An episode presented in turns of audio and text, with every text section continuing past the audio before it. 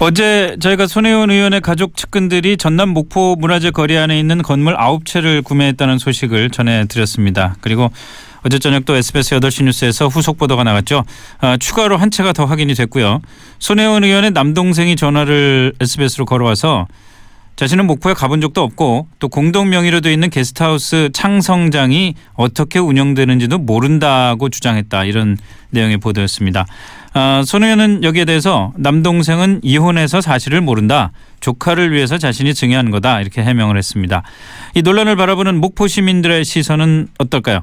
정태관 목포문화연대 대표와 말씀 나눠보겠습니다. 대표님 안녕하십니까? 네, 안녕하십니까. 우선 목포문화연대가 어떤 활동을 하는 곳인지 소개 좀 해주시죠.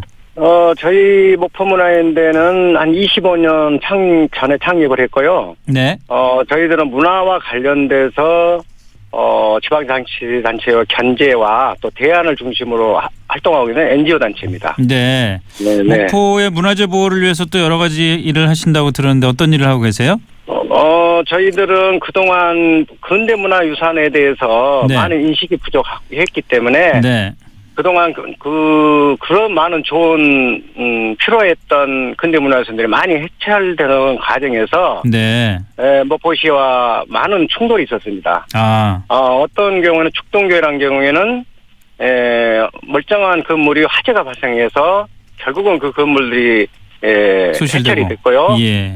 또 동본원사라는 일본 절이 있는데 네. 그게 이제 주차장으로 만들려고 해서 저희들 7개월 동안 목포시와 대립 관계 속에서 결국은 보존시켜서 등록문화재를 저희들이 시켰습니다. 아, 예. 목포가 네, 사실 일제 강점기를 거치면서 우리 근대 문화유산의 보고죠.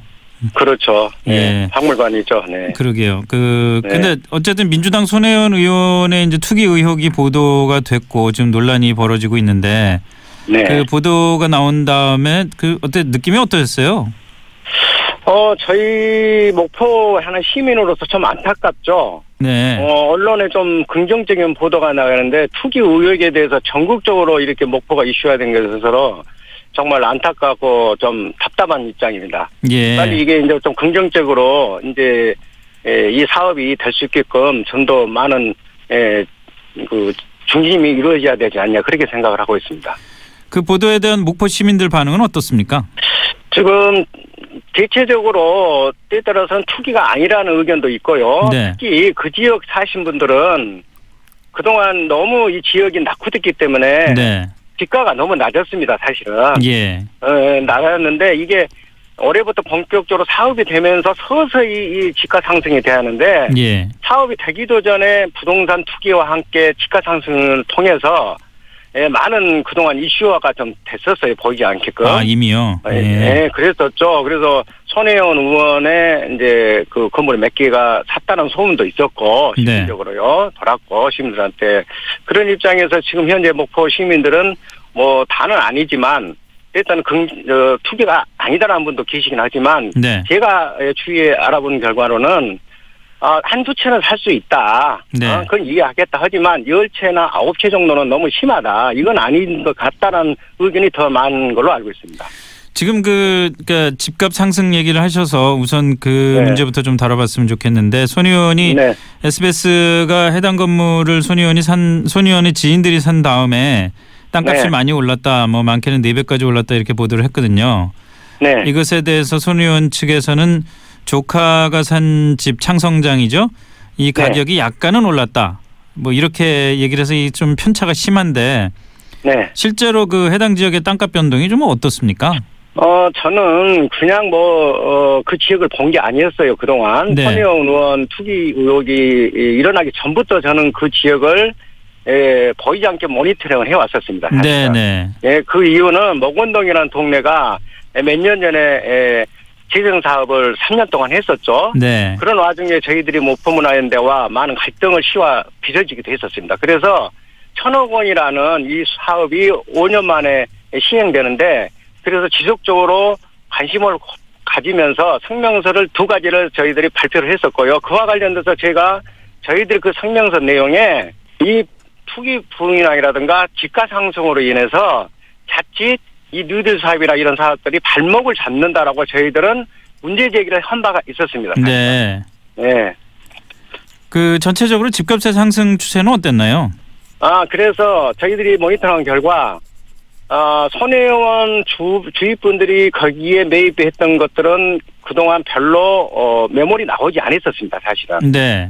근데 이제 손혜원 의원은 나왔다고 그러는데, 그렇게 거래될 수도 있겠죠. 그런데 제가 확인한 결과는, 네. 예, 그동안 200에서 200, 500선 됐던 평당요, 됐던 것들이. 평당 200에서 예, 200에서 250 됐던. 평당 200에서 물건들이 250. 예. 예, 됐던 물건들이 500 또는 600선에서 600선에서 왔다 갔다 하고 있고요. 네. 거기에 거리와 좀 멀어진 한 100m 거리에 있는 그 거리에서는 800까지 거래가 확실히 됐습니다. 네. 그러면은 네, 네. 적게는 한 두 배 좀 넘는 가격에서 세 배, 네 배까지도 올랐다 이렇게 그렇죠. 보는 네, 거네요. 네. 그리고 어. 800에 거래됐던 것은 제가 그 동네 분들한테 확인한 결과 네. 지금 카페로 인테리어한 걸로 지금 알고 있습니다. 아, 예, 예. 알겠습니다. 네, 지금 네. 문제가 되고 있는 그 구도심 지역이요.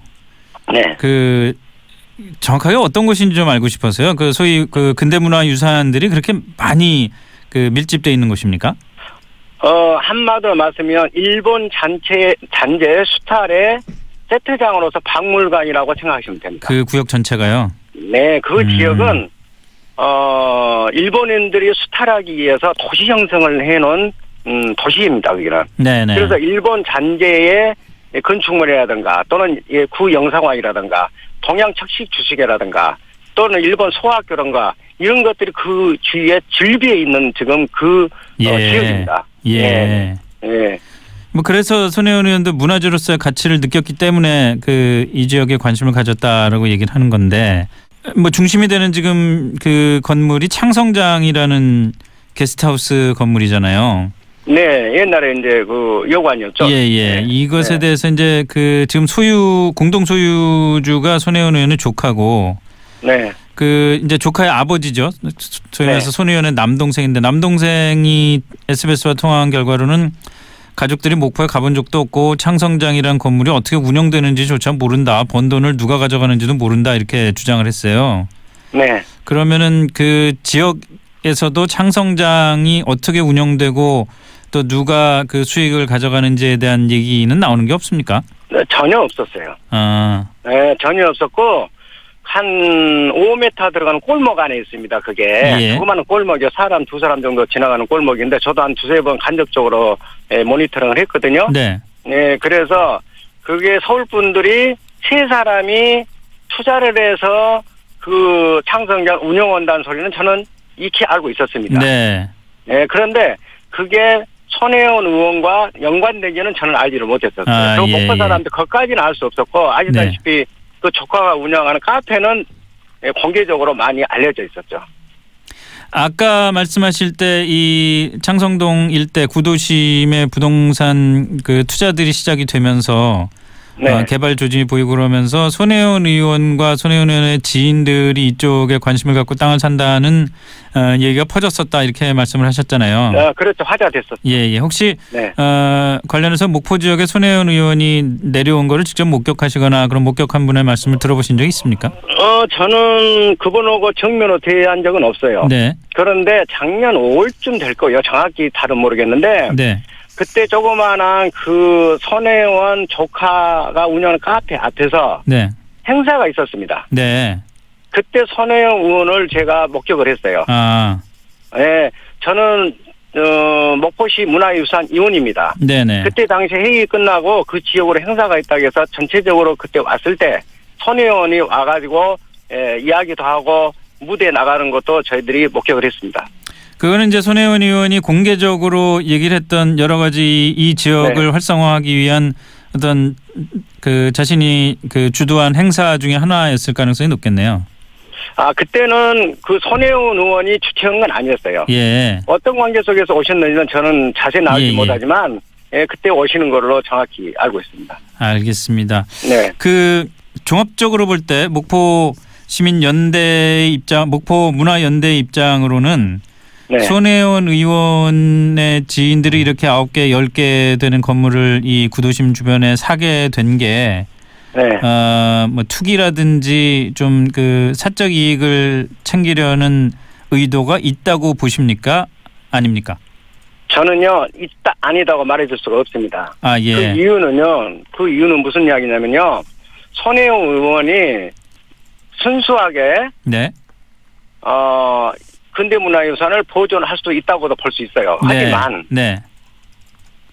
이 보존하기 위해서 서울에서 지인들을 모셔와서 매입을 시켜서 보존하는 방법은 네. 국회의원의 신분으로서 굉장히 오해 소지가 있고 네.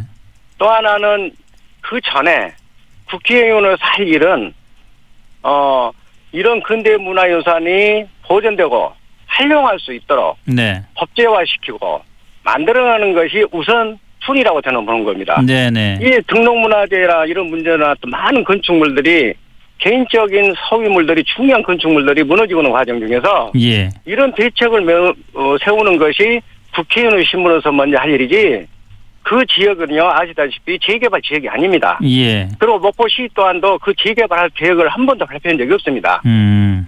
그런데 재개발했을 경우는 그런 중요한 건축물들이 무너질 수 있기 때문에 당연히 무슨 대책을 세웠겠죠. 매입을 하는 예, 예. 예. 그런데 그런 지역이 아닙니다. 이 지역은.